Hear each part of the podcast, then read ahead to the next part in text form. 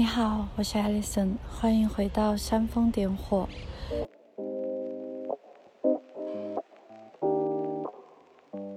今天我跑到公园里来录制这一期播客，是我们比较轻松的一个话题。一直以来都很想跟大家分享一下我跟小猫咪之间的故事，他们也教会了我很多有趣的东西，尤其是与动物之间的相处。今天就想和大家在播客里分享一下。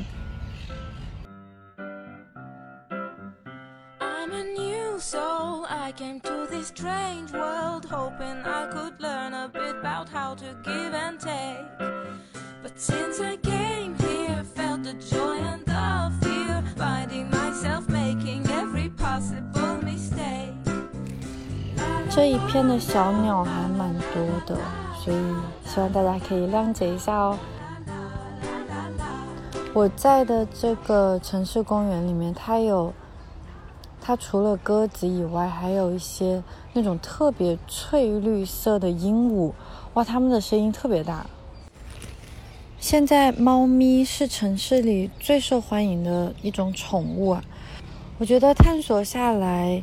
猫咪是无法治好缺爱的人类的，却给了我们更珍贵的东西。你猜猜会是什么呢？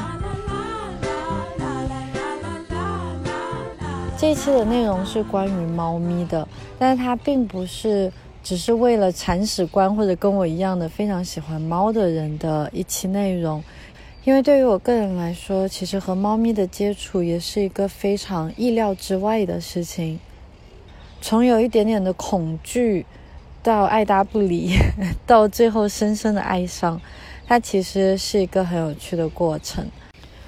我是要直到一年前的春天，猫咪都是我生活里可有可无的存在。如今，如今啊，如今我变成了一个自豪的猫痴，江湖人称铲屎官。现在反过来再看一看，我身边在国内的许多许多朋友啊，他们早就荣升铲屎官很久很多年了。有些时候我们聚在一起，他们其实也在聊他们的猫咪，但是我记得我好像就处在一个走神的状态，或者就是，嗯，就是附和一下啦。我当然觉得猫咪它很可爱，但是并没有那种对它的痴迷感。就在过去这一年，发生了天翻地覆的改变。我是从小到大在生长环境里都没有出现过宠物，是要到三十一岁才第一次亲密接触的小猫，也非常机缘巧合，刚好是我的游民流浪生活放慢了脚步，也刚好对猫咪从喜爱变成了迷恋，那刚好就亲手领养一只吧，真是有趣。如果是和猫咪建立关系的话，我好像又一点也不怕随之而来的责任与束缚。大家都懂得，相对于游民那种说走就走的状态的一身轻松来说，有了猫咪之后是需要考虑更多东西的。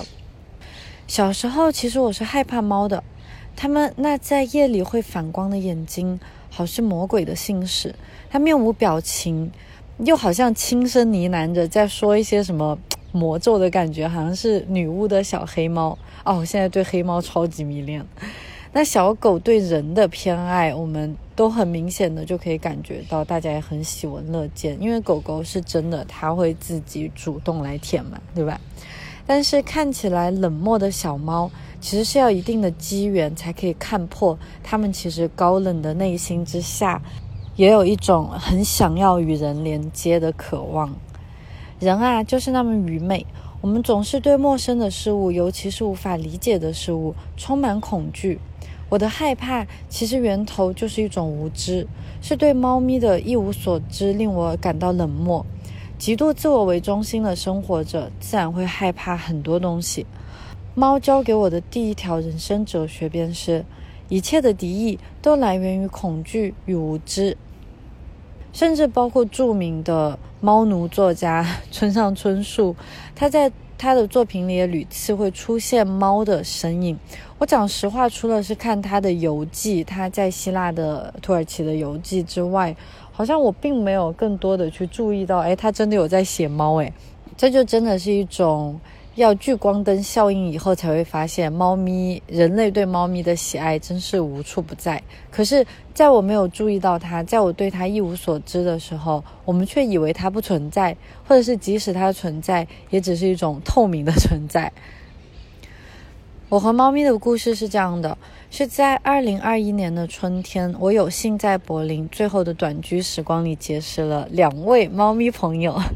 那是一个命中注定的巧合吧。我在最喜欢的一套顶层公寓里，与他们分享了近两个月的美好时光。从第一次见面，他们俩就分别向我展示了各自极端的性格。小花猫是妥妥的社牛，一见面又是喵喵叫，又是热情打招呼。它前后迟疑了两三步，就被我老公一把拥入怀中。他们俩相互嗅着，这就算是熟人了。我先生他小时候有养过一只猫咪，他们的家里一直到猫猫七岁八岁左右的时候，他和他的父亲同时开始对猫过敏，这是一个非常悲伤的故事。因为爸爸过敏的情况非常严重，所以最后他们只能把猫咪送给了当时父母最好的朋友。可是我先生对猫咪的迷恋。当然是延续至今的，包括我们之前在旅居生活过程中，我们在东南亚或者是在克罗地亚，啊，因为在德国其实是没有流浪猫狗的，他们是被政府接济，有专门的组织。嗯，如果在路上遇到流浪猫与、流浪狗，其实是应该要送到那个 Tierheim，就动物保护组组织。但是在西班牙呀，在南欧啊，嗯，在东欧，其实流浪猫也是非常常见的。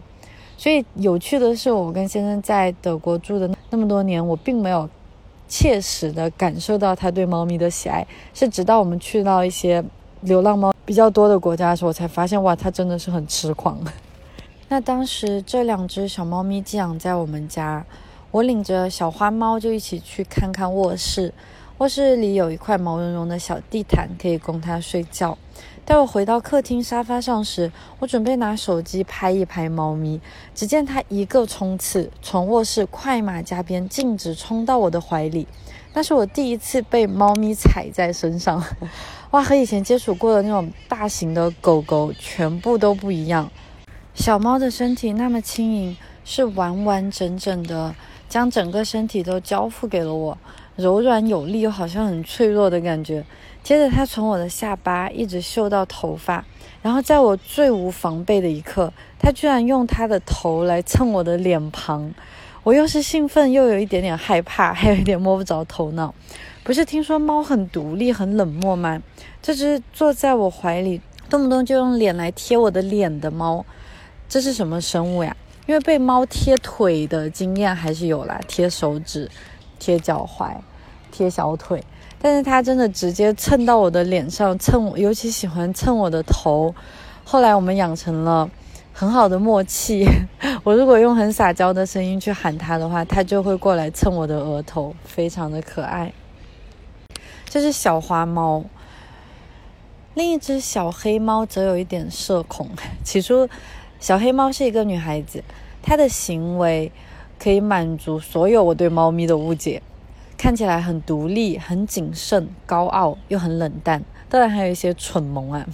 他先在我们无法寻到的角落里躲了几个小时，然后肚子应该是饿到不行了，才勉强出现在客厅里，把我和我先生都激动坏了。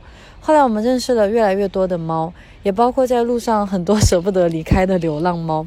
我见识了各式各样的性格后，才明白，其实那时候看似冷淡的小黑猫，它也是很热情的。它应该是闷骚型吧？对，猫咪本身应该都是闷骚型吧。它当时很喜欢侧身，砰一下就倒在地毯上，就是整个身体都侧身倒过去。我那时候觉得超搞笑，还录了视频。然后它会摆出各种各样妖娆的姿势。刚开始我会去摸它，结果每次都被拒绝。这是应该所有养猫的人的常识。猫猫展开肚皮，并不是一定要你来摸的。那我当时就不懂嘛。我以为它并不喜欢人类，直到搬走以后，我都没有抱过它。但是慢慢的，我意识到它开始常常出现在我们的身边了。就连后期我所录制的瑜伽课程，它也毫不避嫌的非常乐于与我同框与互动。其实它也很喜欢与人互动的。它每一次瘫倒在地展现肚皮的时候，眼睛都会直直的盯着我，仔细观察我的反应。其实它想跟我一起玩，只是表达方式不如小花猫那般直接。他们两个就是我的初恋。小花猫从第一天就高调的宣布它很喜欢我，小黑猫则花了一些时间才展露芳心。不得不说，若不是小花猫先主动与我交好，我可能对小黑猫的百般拒绝也会失去一些信心呢。小花猫的示好，才让我放下了一切先有的戒备心。虽然起初我还是很害怕猫咪的指甲，总感觉会被抓伤，是真的会被抓伤。那可收缩的利器，可是大自然中最顶级的捕猎者所有，毛茸茸的一个团子，却天生擅长猎杀。这样看来，我们人类啊，果真就是会对那些先喜欢自己的对方产生好感。那 可能爱情会有一点点不一样啊，但是我们的社交社交方式是这样的。诺贝尔和平奖得主史怀哲很有趣，他也是一位仁医啊，就是到非洲去开办了医院，在西方国家远赴盛名。他说过这样一句话：“他说，悲惨人生中有两个避难所，一是音乐，二是猫。”这下子一发不可收拾了，我正式变成了一个 cat person，也才开始理解一众猫吃作家之前提到的。村上春树、海明威、马克吐温，后来一查才知道，原来小学课本上的南宋诗人陆游也对猫咪喜爱不已。季羡林、冰心、丰子恺，原来都是一众老猫奴了。更别说最出名的钱钟书的猫和林徽因的猫打架的事迹了。钱钟书还说自己会去帮他家的猫打架，因为打不赢啊。在认识了小花猫和小黑猫以后。接下来不到一年的时间，我想方设法认识了前前后后有十来只猫，有名字的就有十只。无论是游民时邻居家的猫，在葡萄牙小岛搭讪阳台上喂猫的老爷爷，又跑到西班牙南部的农场里，干脆和小动物们住在一起。直到二零二二年的一月份，在我搬进新家以前，就安排好了要接待的流浪猫，也就是那只全权由我负责终身的室友小狸猫。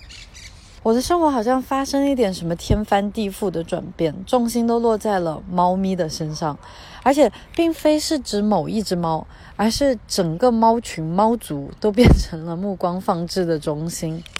如果是半开玩笑的性质，这世界上一半的人口都感染了一种会令人对猫欲罢不能的寄生虫。你一定听过它的名字——弓形虫。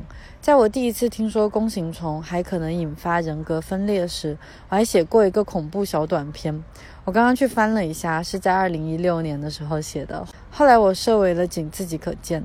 是一个那种喃喃自语的小短片，感兴趣可以在公众号的原文末尾会贴上去，可以在播客的简介里面有公众号的详情。最为耸人听闻和猫咪有关的，就是弓形虫的故事了。这种寄生虫可以控制宿主，就是 host manipulation，其实在大自然当中非常的有趣，还蛮多。这样的寄生关系的，哎，包括无花果啊，我也是最近才听朋友说的，好像每一个无花果里面都会有一只黄蜂，wasp，就是因为无花果它的果实，我不知道大家有没有注意观察一下，如果打开无花果，它里面是一种好像是说内生的花，其实那些我们可以吃的是它的花朵。这个植物会散发气味，吸引来黄蜂，然后会把黄蜂困在里面。它是给自己传粉授粉的一种方式，然后最后就变成了我们可以吃的无花果。就是听起毛骨悚然，不仅是这个，还有一些是蘑菇吧，好像是蘑菇可以长到，哎是。被感染了什么真菌蘑菇的小蚂蚁，他们会爬到高处去，然后那个蘑菇会从他们的头部这样子爆炸长出来，就超恐怖的。我有玩过，诶，疫情疫情刚开始的时候，我玩过一个还 蛮出名的游戏《最后生还者》，中文是这样吧，《The Last of Us》，不知道大家有没有听说过？那个游戏就是基于这个，嗯，宿主控制的蘑菇可以占据人类的心智。啊，变成了一个非常大型的传染病，一个疫情。那个故事非常的有意思，而且游戏也很好玩，还蛮恐怖的。嗯，对，这是回到我们的弓形虫上。那弓形虫它改变的不是猫咪的大脑啊，猫咪是它的最终宿主，也就是它对猫咪没有任何影响。嗯，但是它会最后通过猫咪又一次重新的感染其他动物，尤其是老鼠。据说弓形虫可以改变老鼠的大脑回路，让它们失去对猫的恐惧。因为猫咪在吃下被感染的老鼠后，弓形虫就可以借由猫咪的粪便，以暖囊的形式等待被路过的小鼠吃掉。就再次完成再生，就是这些被感染过弓形虫的老鼠，它们不怕猫了，它们闻到猫尿，正常的反应应该是会逃走。可是这些老鼠不仅不害怕猫，它们还喜欢去吃猫的便便，就这个就很反老鼠常识，很反鼠常识，就是相当于是被控制了嘛，它们也容易会被猫咪抓到。但是全世界还真的有超过百分之五十的人感染弓形虫。但是这一切都不是因为猫，毕竟地球应该不会有一半以上的人都在吃猫屎吧？因为猫身上是没有弓形虫的，弓形虫是在猫屎里面。首先，成年人以及任何免疫系统功能正常的人都可以和弓形虫和平相处。人本来就是由数亿的微生物和细菌组成嘛。再来，最容易感染的方式其实是源于未完全煮熟的猪、牛、羊以及家禽。人吃了未洗干净的生的瓜果蔬菜，也有可能感染弓形虫。因为弓形虫卵在土壤中的生命力顽强，在水和潮湿的土里可以生存几个月甚至更长，所以养花弄草的人其实是最容易感染的。但是请别慌张，事实上，经常接触土壤的人免疫力也会比较强呢。最后，唯一需要稍加注意的，也就只有怀孕的孕妇了。因为弓形虫给孕妇带不来什么危害，却会给正在发育的胚胎造成一些影响。所以，但是就连这一点也不应该是猫来背锅。其实最不容易感染弓形虫的方式就是通过猫咪了。哪怕宠物猫真的被感染了，猫屎也得放了两到五天没产，这时虫卵才会成型，具有传染性。然后等具有传染性的七到十天里。嗯，这个我们要碰到了这坨屎，然后还不洗手就放嘴里，才能够感染弓形虫。那还有一个有趣的巧合啊，大家还记得我在过去几年强烈推荐的一位斯坦福大学教授 Robert Sapolsky 吗？原来他的研究团队就是对弓形虫的研究颇为重要的。没想到远隔时空梦幻联动了。当然，我在这里只是开个玩笑啊。人类对猫咪的爱。和老鼠在感染了弓形虫以后失去对猫的恐惧，还是有所不同的。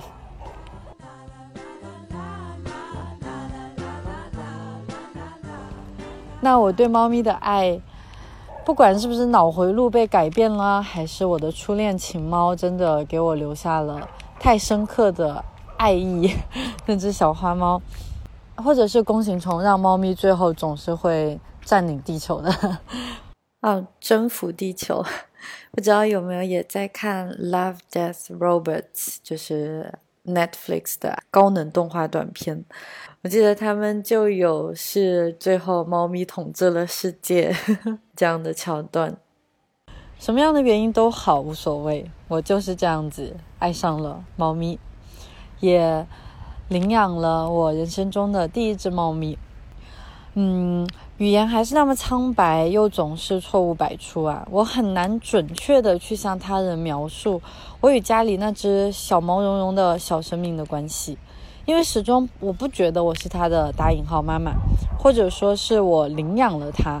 我没忍住给他开了一个 ins 账号呀，我也以室友相称。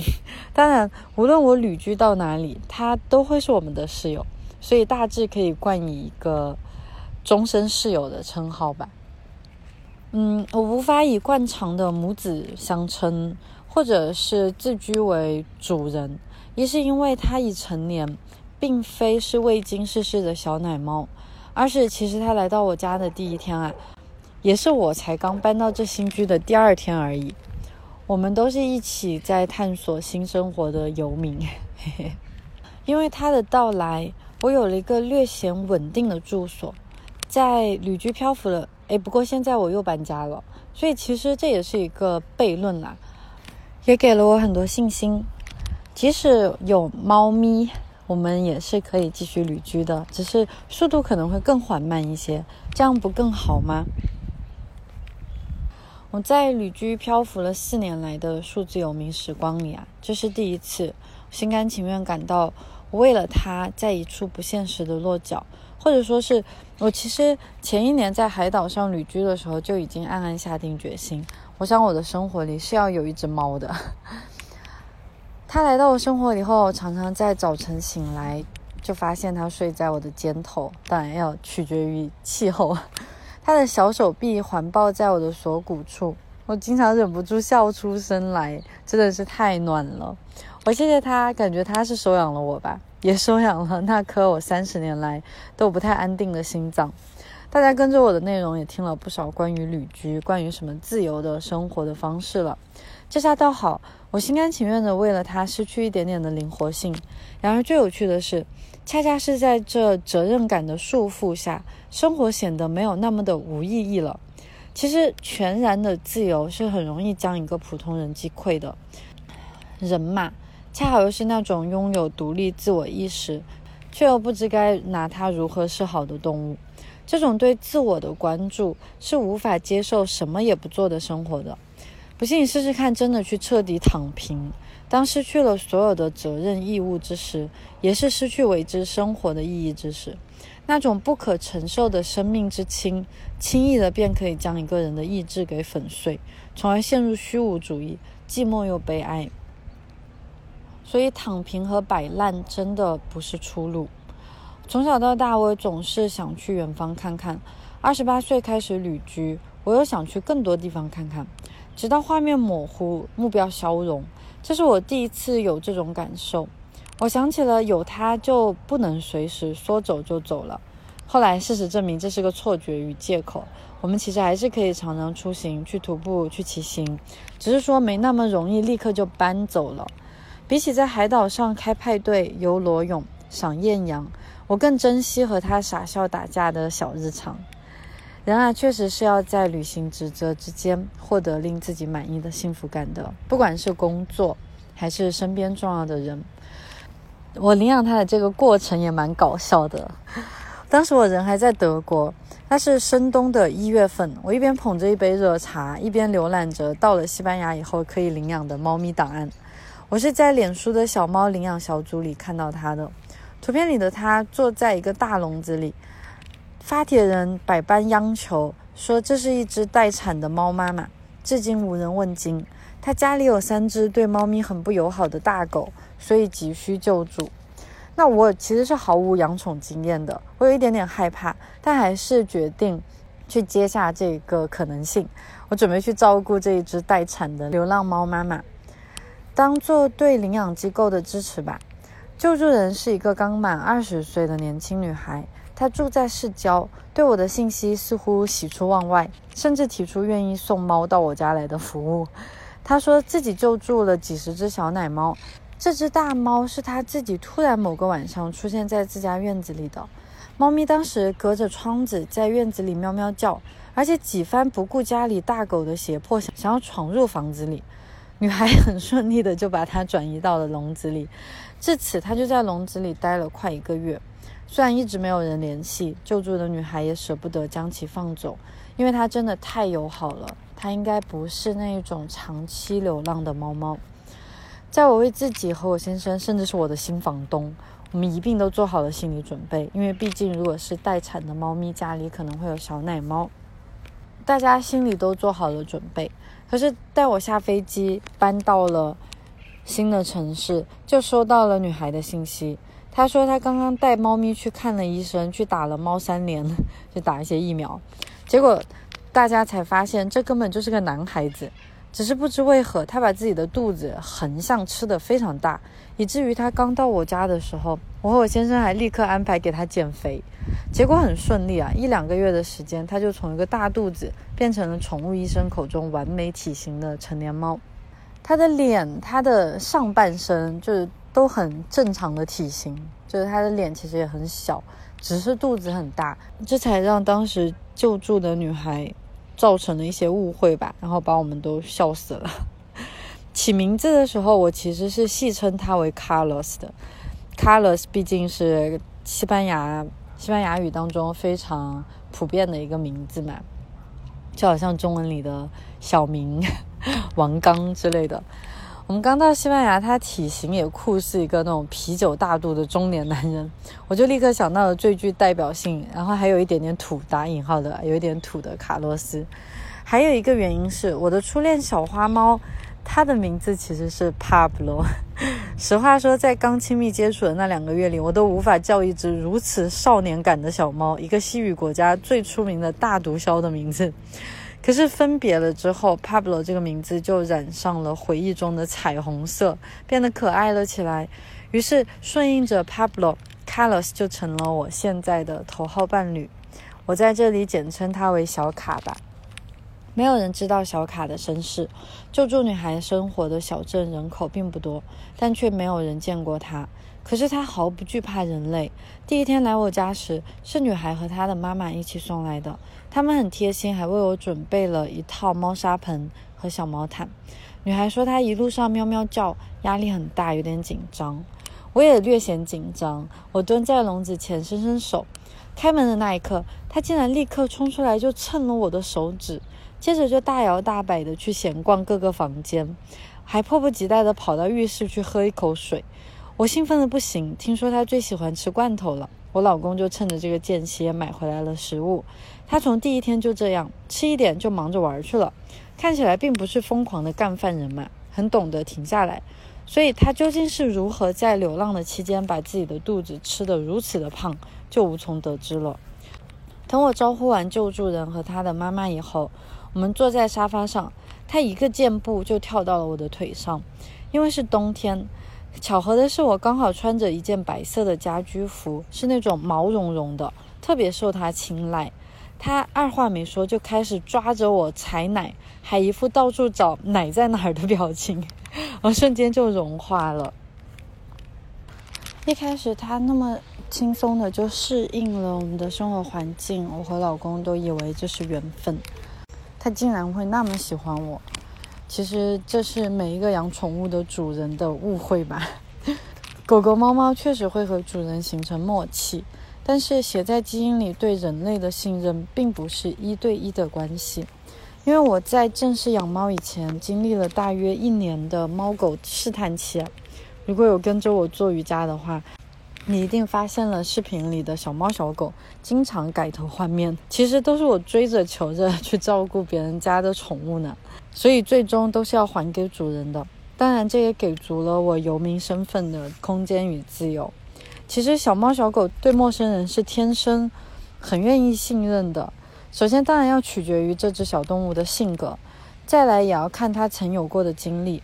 除非这个人真的是与动物非常无缘，或者他们对他们很没有礼貌，又或者和从前的我一样对动物很无知，也会天生散发出来一些异样。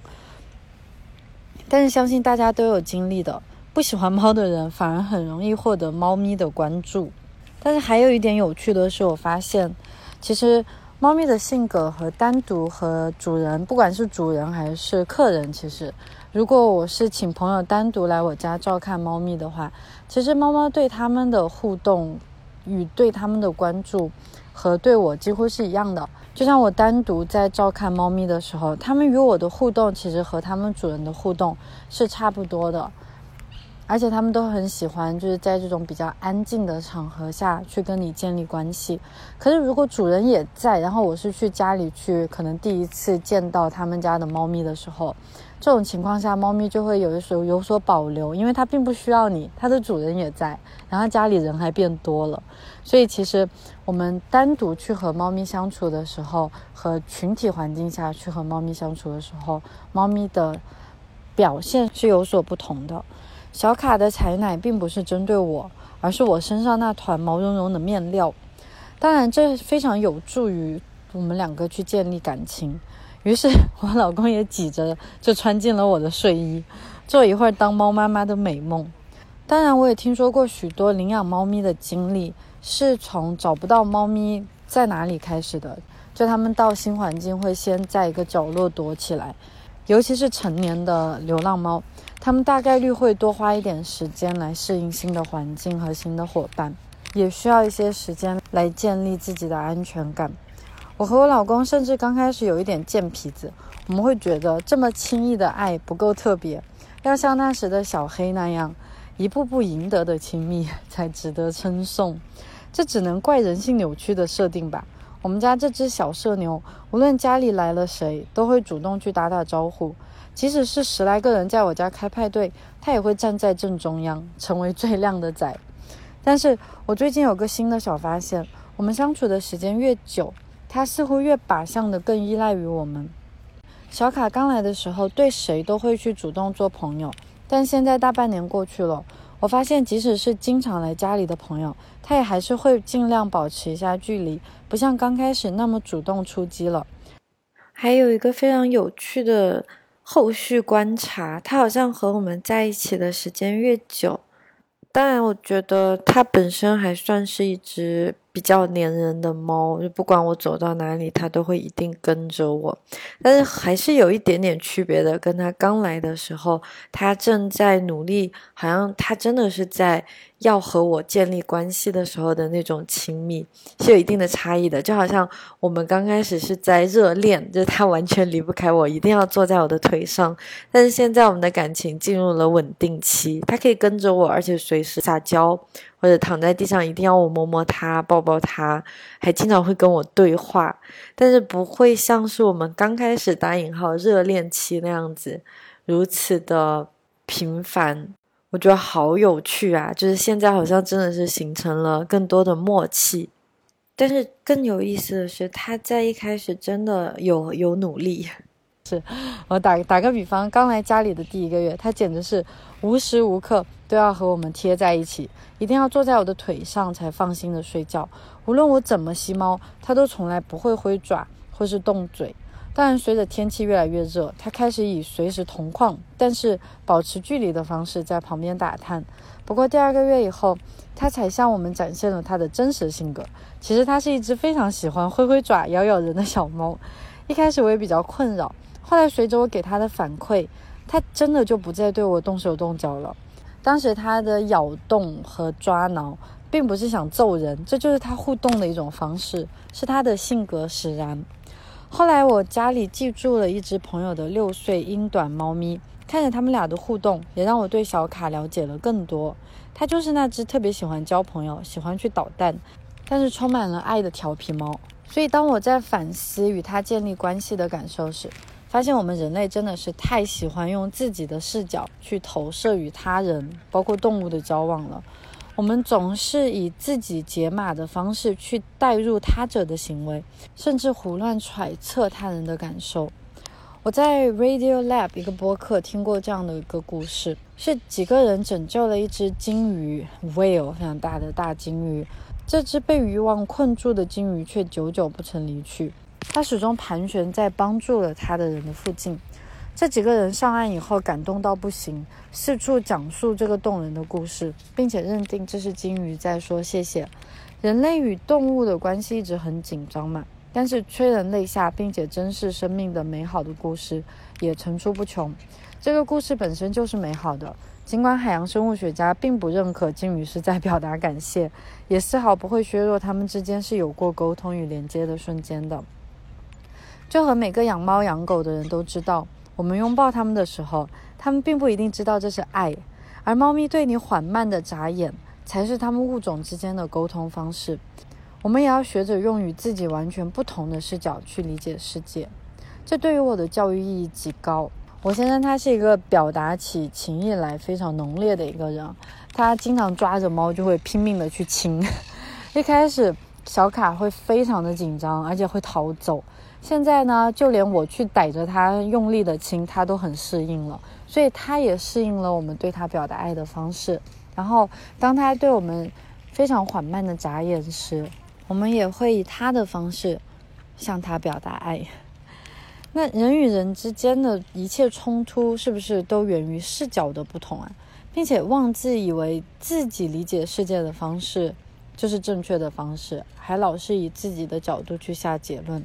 这几千年来的战争、猜忌与怀疑，不正是视野狭窄的佐证吗？还是那样，无论是以个体还是种群来看，人类并不是什么万物之灵。人类的视角也离世界原本的样子相差甚远。和所有其他生物一样，我们都只是在自己基因设计的框架内感知世界。于个人来说，还是别把自己太当回事了。我对世界的认识与看法并没有那么重要，这让我放下许多自己的执念。不只是嘴巴上说说养猫啊，真的让我对他人更加细腻，或者说是我不再去随意的揣测他人的心思了。这其实真的是一种解脱，因为很多时候我们在与他人相处的时候，你也能感觉到，好像对方说了一句话，我们会以自己的角度去解读他的这句话，就好像他的思维方式跟我们是完全相同的。其实这完全是错误的。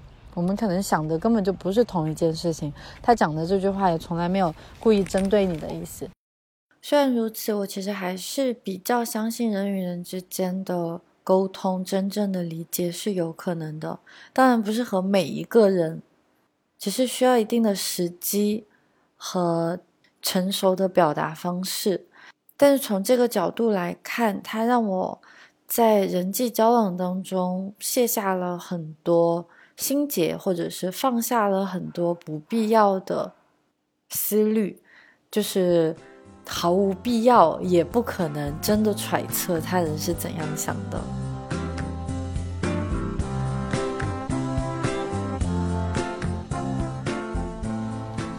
果真，还是人类真的好缺爱啊！我相信每一个深爱毛孩子的人都特别喜欢对方那种无条件的爱。猫猫狗狗才不在乎你是否富贵，是否时尚，是不是三天不洗头了。你快乐的时候，他们爱你；你不快乐的时候，他们也爱你。说到底，他们根本就不在乎你在外面玩的那些社会游戏，什么金钱、奋斗、人生巅峰都不重要。这种无条件的亲密，神是儿时我们的母爱。虽然并不是所有人都得到了母亲无条件的爱吧，但是我们喜欢得到那种全身心投入的关注。更别说每天有人等你回家的那种感受了。我一开始误会了猫咪很独立、很高冷，甚至很冷淡。它们总是一副扑克脸，好像一切都事不关己，老娘才不在乎的表情。可是真正接触起来才发现，原来猫咪也可以是粘人精。他们其实也很喜欢得到你的关注，喜欢一起玩。虽然你不能一直摸它，但是它其实也很喜欢被你摸，只是要按照它的心情来。在世界范围的心理治疗程序中，越来越多的咨询师会建议顾客试着看去养养猫。当然，一是因为猫确实相对更独立，而且它们太适合城市里的独居青年了。我一开始想是啊，猫咪那么可爱，毛茸茸的一团，还很喜欢贴贴，又爱干净，又喜欢咕噜咕噜，这不正是全天下最疗愈的存在吗？但仔细想想，小猫小狗的治愈感其实不是因为它们可爱。我们甚至在很多情况下还不敢确定它们是不是主动在爱着我们。我们真正得到的治愈，恰恰是因为我们敢于去爱它们啊！其实养猫以后才发现，原来这世界顶级捕猎者，就经常纪录片里面会很夸张的说的 apex predator，这其实他们还蛮脆弱的嘛。小卡到家几个星期以后，就突然开始流眼泪。耳朵里也黑黢黢的，下巴上也一团脏兮兮。新手如我还发图问救助人，这是不是泥巴？其实是黑下巴。检查下来是结膜炎、耳螨感染。医生说这是流浪猫的通病，很正常。但是我当时还是非常的着急。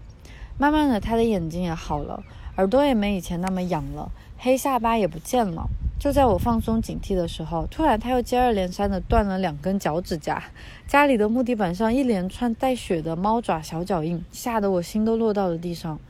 然后没过多久，又发现他老是往厕所跑，又没有什么下文，一查还有肾结石、尿闭的可能性。于是，在家里追着他到处跑又骗水的老母亲就上线了。后来耳螨又复发了，我感到心力交瘁。这才体会到养宠物的人为什么把它们当成自己的孩子的心情吧，是真的会操碎心。但是就是要在这焦虑又夸张的紧张情绪下，我们才懂得去爱也是需要练习的。这和谈恋爱时的那种萌动不同，这种爱是真的只有母爱才可以比拟的。我想起小时候半夜发烧时，爸爸背着我，妈妈在旁边跟着跑，到医院去打点滴的那个路途，就是趴在爸爸背上的那种感觉，依然历历在目。不过，真的是在想方设法给小猫喂药的时候，体会到妈妈从前护子心切的心情的。每个女人在初为人母时，就有了这一生最大的软肋，而这份脆弱，恰恰建造了最为坚强的心态，真的是太奇妙了。人们还很乐于以爱的名义去妄图改变被爱者，而且常常误以为自己是那个可以改变对方的最特别的存在。养狗的人可能可以放大自己喜欢控制的欲望，毕竟小狗是真心喜欢与人合作嘛，也孺子可教。然而猫咪那就全靠缘分了。其实猫也是可以训练的。乌克兰有一对母女，就带着他们优雅的猫，在美国各地表演猫杂技。这些猫与人的合作简直令人不敢相信。他们甚至教会了猫咪纵身越过一层薄纸，简直是自杀性的信任啊！不过，就算是他们，也会告诉你，你需要先足够了解这只猫咪各自的特性，不是每一只猫都会穿过那一层薄纸的。最近刚好我在读村上春树的《奇鸟形状录》。故事就以寻找走失的家猫开始。主人公这样形容：猫自有猫的生活方式，猫绝非等闲之辈。猫的失踪不外乎意味着猫想去某处。真的就这么简单。真正的去爱对方，从来都不是以一种“我是为你好”这样的方式去妄图改变对方。猫咪真的可以教会我们这一点啊！我家的小卡就是那只手特别欠的猫咪，它很喜欢把任何台面上的东西都推下去，都清得干干净净。我在选购绿植的时候还担惊受怕，会不会买到对猫有毒的绿叶？结果不是什么植物对猫不好，而是猫对植物不好啊！它的爱好就是坐在花盆里刨土抓树，没事又跟嚼嚼叶子又吐一吐，真是一条龙服务的捣蛋。有被它气到过吗？当然是有的，但是更多是觉得很好笑啊！他已经咬坏了我老公两副耳机，经常扑杀我的 AirPods，还摔破了 iPad 屏幕。但是我发现他在一次次的试探中，却扩张了我的舒适圈。我和我老公本来就喜欢极简干净的家具感，加上他这么一闹，家里更是越来越空了，平面上的东西也越来越少。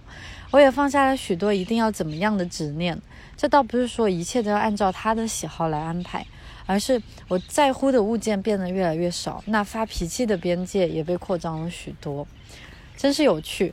我花了那么多年才改掉自己不停想改变一些老公身上的小细节，可是和小卡才相处个半年就全然接受了他。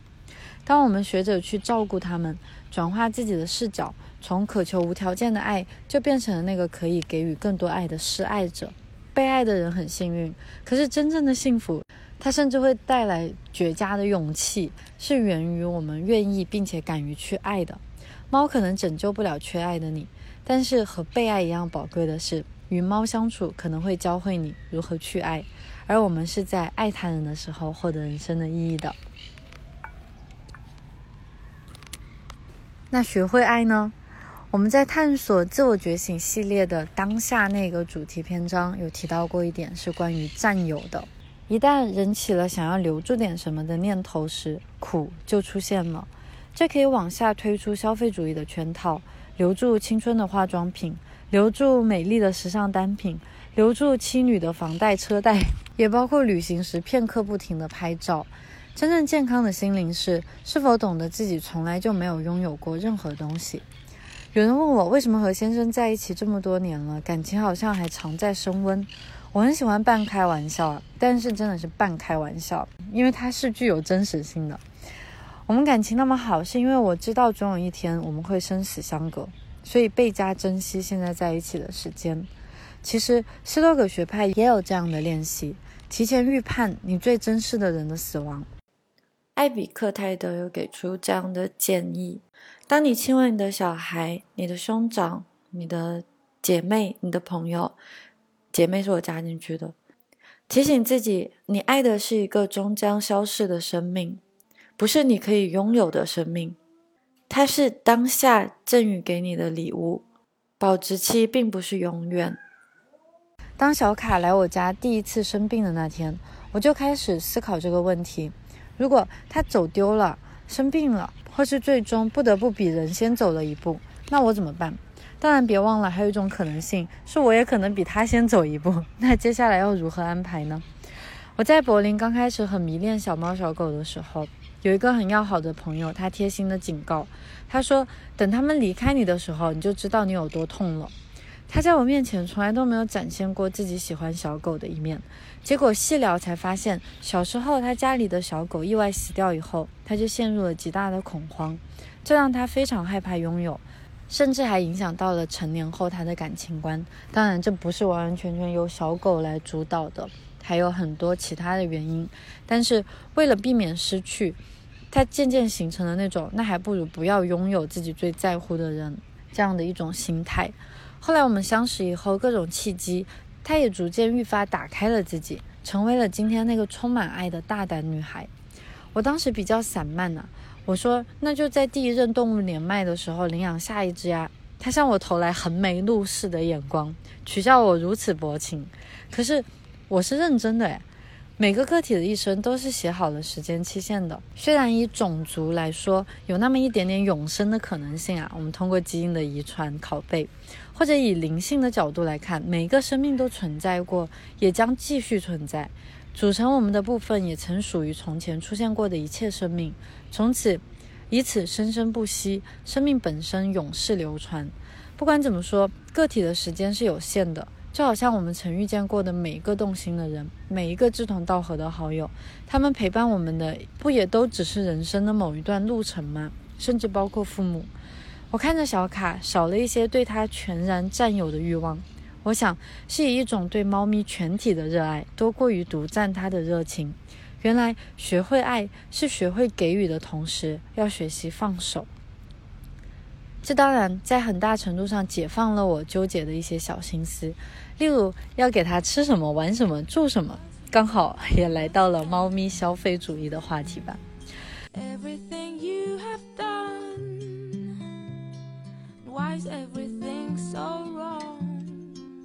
这个萌宠消费主义也有一个很大的圈套啊！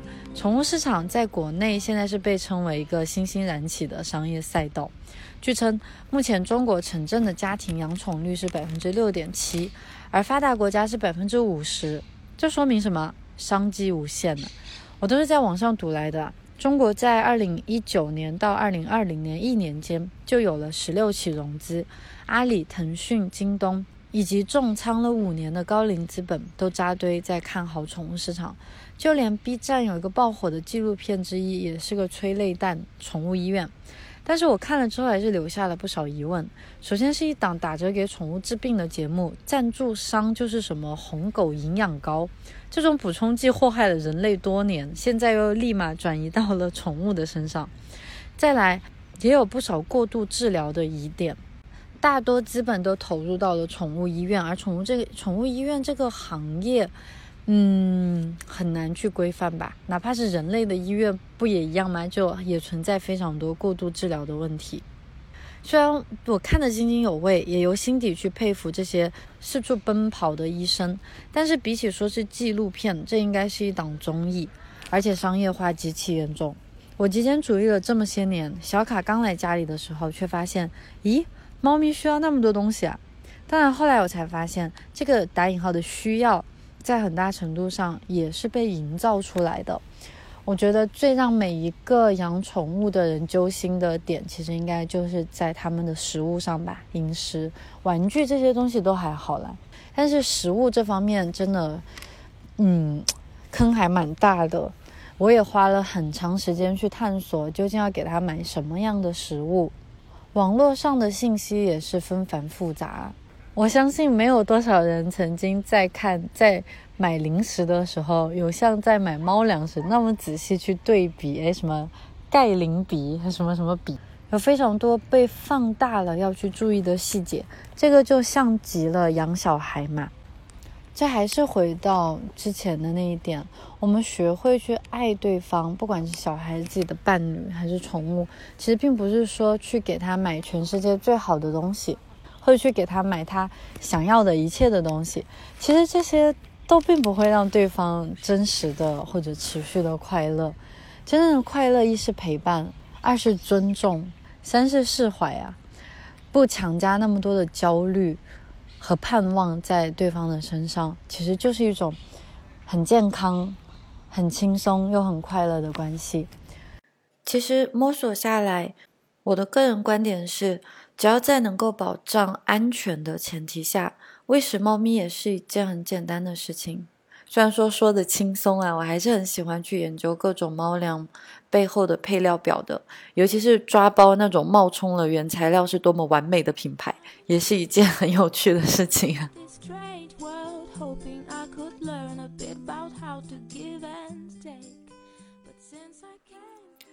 我之前在很多场合都有推荐过一部纪录片，《我的章鱼老师》。是一位摄影师在深海中遇到了他非常珍贵的章鱼朋友。我也是在同时期开始接触猫咪，我很感恩，也认识了我的猫咪老师。我当时总结了一系列学习到的猫咪哲学，我还做成了一个视频，大家感兴趣可以去找来看一下。出镜的猫咪有我的初恋情猫，还有我们家的小卡。有九条啊！我一开始有跟大家分享过，因为猫咪确实看起来好像真的非常 zen，很很有禅意的感觉，对吧？它们可以在任何平面上睡觉都无所谓，很像斯多葛学派哦。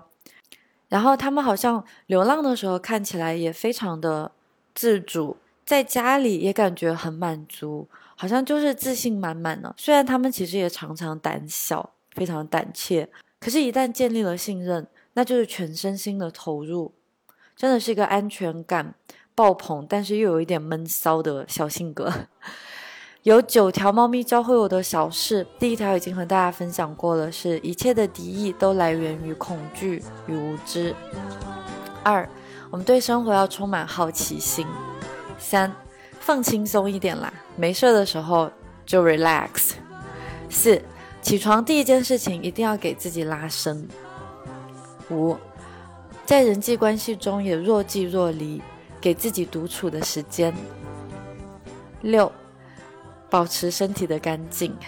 七，懂得说 no，不要的时候就是不要。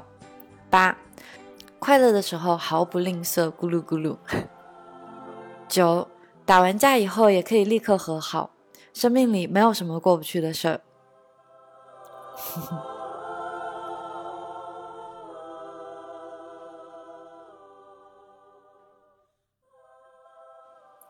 神奇的是，猫咪打开了我对动物的认知。